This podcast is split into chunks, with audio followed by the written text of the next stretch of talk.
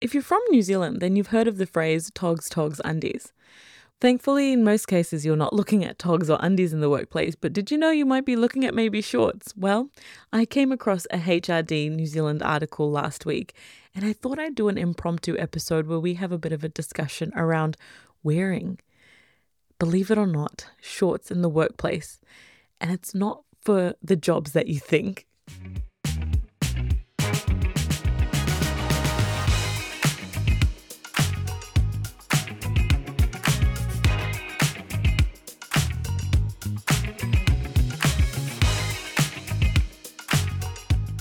Hi everyone, welcome back to Law Lenz. My name is Sanam and thank you so much for tuning in. So, as the title says, what happens if you want to wear jumpers, sweaters, shorts, anything, everything in between in the workplace? What happens in that scenario? And I'd normally post fortnightly, but I thought this is just too interesting and I really want it while it's front of mind to have a chat about it. HRD New Zealand did an article and it was around Frog Recruitment going in and surveying 800 employees and finding out if they would wear shorts in the workplace or what they would wear. And 34% of them said yes, anytime, that they would be wearing shorts. Now, look, I know what you might say. You're probably sitting there going, Sanam, how naive of you. There are actually jobs out there that wear shorts. I get that. And please do not come for me. I absolutely get that. Well, my friends, I am not that naive because my first thought was just that. Who did they actually survey? They surveyed corporate office workers. You've heard that right. I can't remember ever wearing anything like that in a corporate workplace environment. But yes, 34% of people said yes, that they would wear shorts to the workplace anytime. And 31% were actually reserved about it, but found it acceptable. They said no. That's absolutely fine. We've got a majority of people here saying that you can wear shorts to the workplace.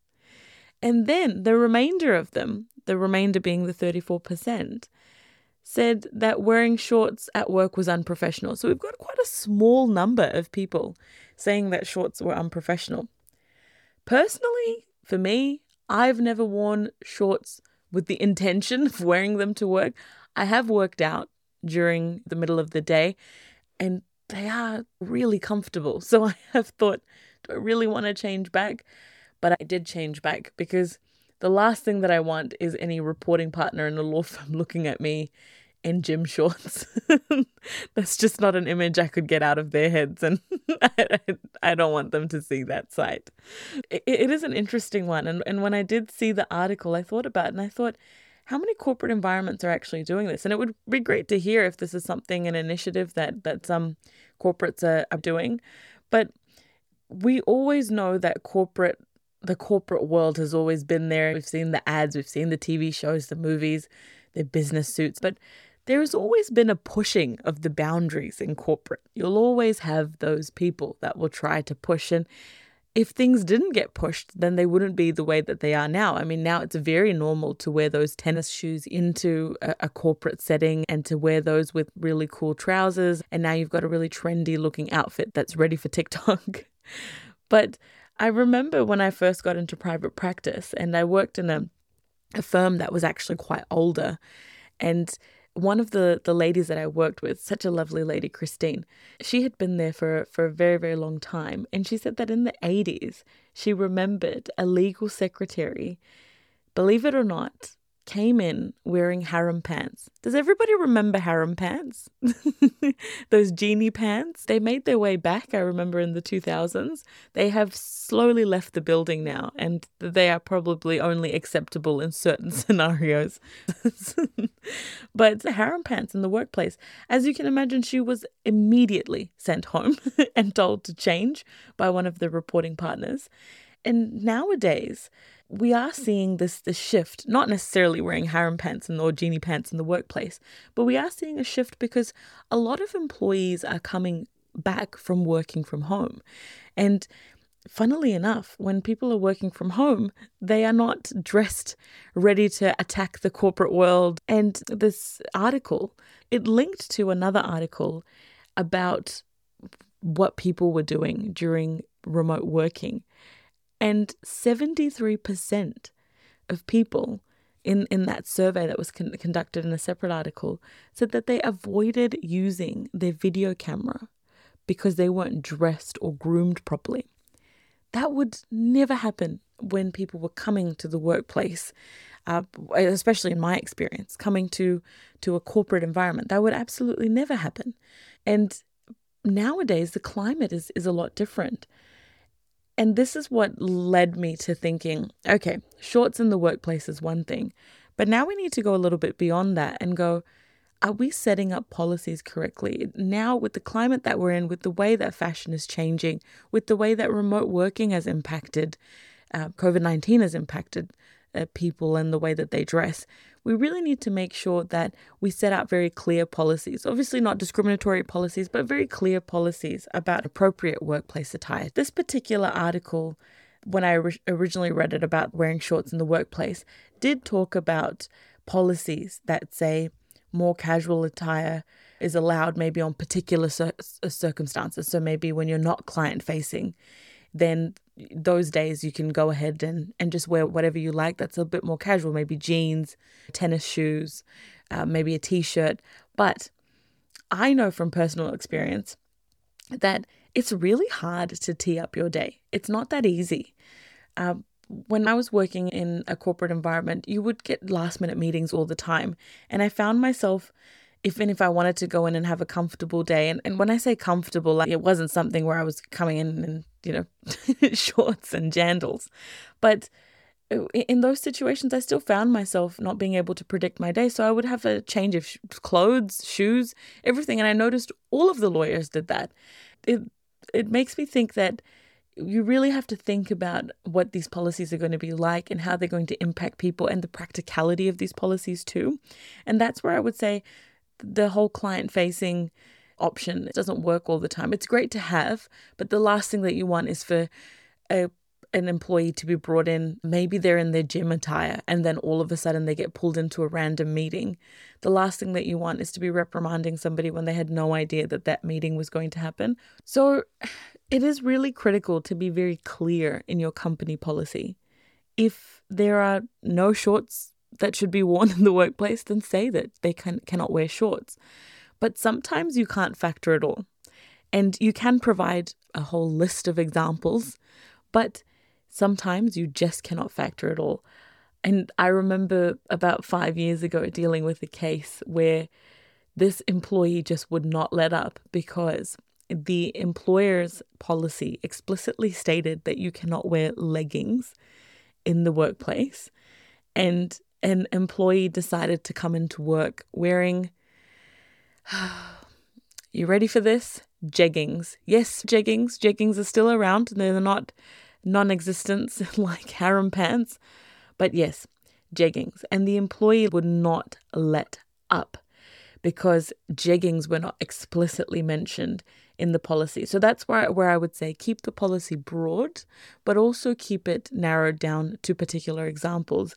And we were able to argue in that case that jeggings would be considered as more casual attire and the particular office environment required more corporate attire. Make sure that all employees, and I really want to reiterate this point, really hone in on this point, make sure that all employees have read and acknowledged this particular policy. You cannot look at doing any disciplinaries or anything of that sort unless you have made sure that an employee has read, has understood, and completely gets that this is the policy that's in place. So please do that, and also hold everyone to the same standard. I cannot tell you the amount of times that an employer will show all of their cards very quickly and put all of it on the table for all of the employees to see, or a particular employee to see, because they are gunning for one employee. Do not do that. Hold everyone up to the same standard and make sure that it's unacceptable for everyone. And a lot of times employers will let things like sit and fester and build and build and build. And then when it comes to a head, they'll be so frustrated and all they want to do is, oh, I just want to get them out. I just want to terminate them. It doesn't work that way. It has to be something where you see the issue and you address the issue. It is better to be proactive. It is better to make sure that you deal with something early on before it bubbles and boils until it's boiling over, and then you're just in a state of frustration.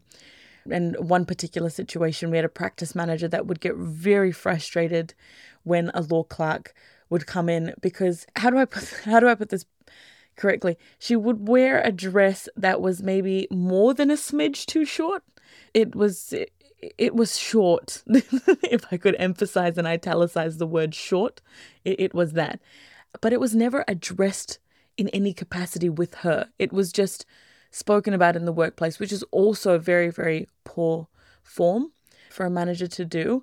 But senior management was just always left frustrated. They would always be annoyed and they wanted to be able to handle it and deal with it. But how would you handle a situation like this? What would you actually do? For me, if I was dealing with it and I was a manager, I would send out an email to everybody, just reminding them of the dress policy or the workplace attire policy, what's appropriate. Now, everybody gets a reminder. It's not so that you can reprimand particular employees. It's more so just a reminder about what we have in place in terms of a policy. Also, you could go off the back of something that might be happening in the workplace. So let's say that it's a busier period as you're coming up closer to Christmas time and you're trying to wrap things up and there's more client-facing meetings and you have a policy that mentions particular attire when you're in the workplace, more clients coming through, then use that. Go off the back of that and say, just letting you know with more client meetings coming up, this is just something to be mindful of. Now, it's more of a memo. It gets sent out. If this particular employee that you're dealing with just does not get that memo, then that's when I would have a more informal chat with them and set the expectations. But just keep in mind that you would need to treat everyone the same. Do not single out a particular employee if 3 other people are doing the same thing. So it's an interesting one. It started off with shorts. It ended up with short dresses. And I threw in a bit of harem pants and jeggings. But you get the point. It even though this is a bit of an impromptu episode and it's a bit of a funny one, the ultimate point here is that you need to make sure that you have proper policies to hold people accountable. And now that we're moving into an environment where we are coming back into the office, a lot of workplaces, corporate workplaces are asking people to come back, then it is really important that you set this expectation of what workplace or appropriate workplace attire looks like. Thank you for listening, and I hope you like this episode. Please let me know if you've been dealing with anything like this in the workplace. I'll put up a LinkedIn post about this as well. So please feel free to comment, reach out, and share, like, follow. And always, as always, have a lovely day, night, evening, morning, wherever you are. Thank you so much, everyone.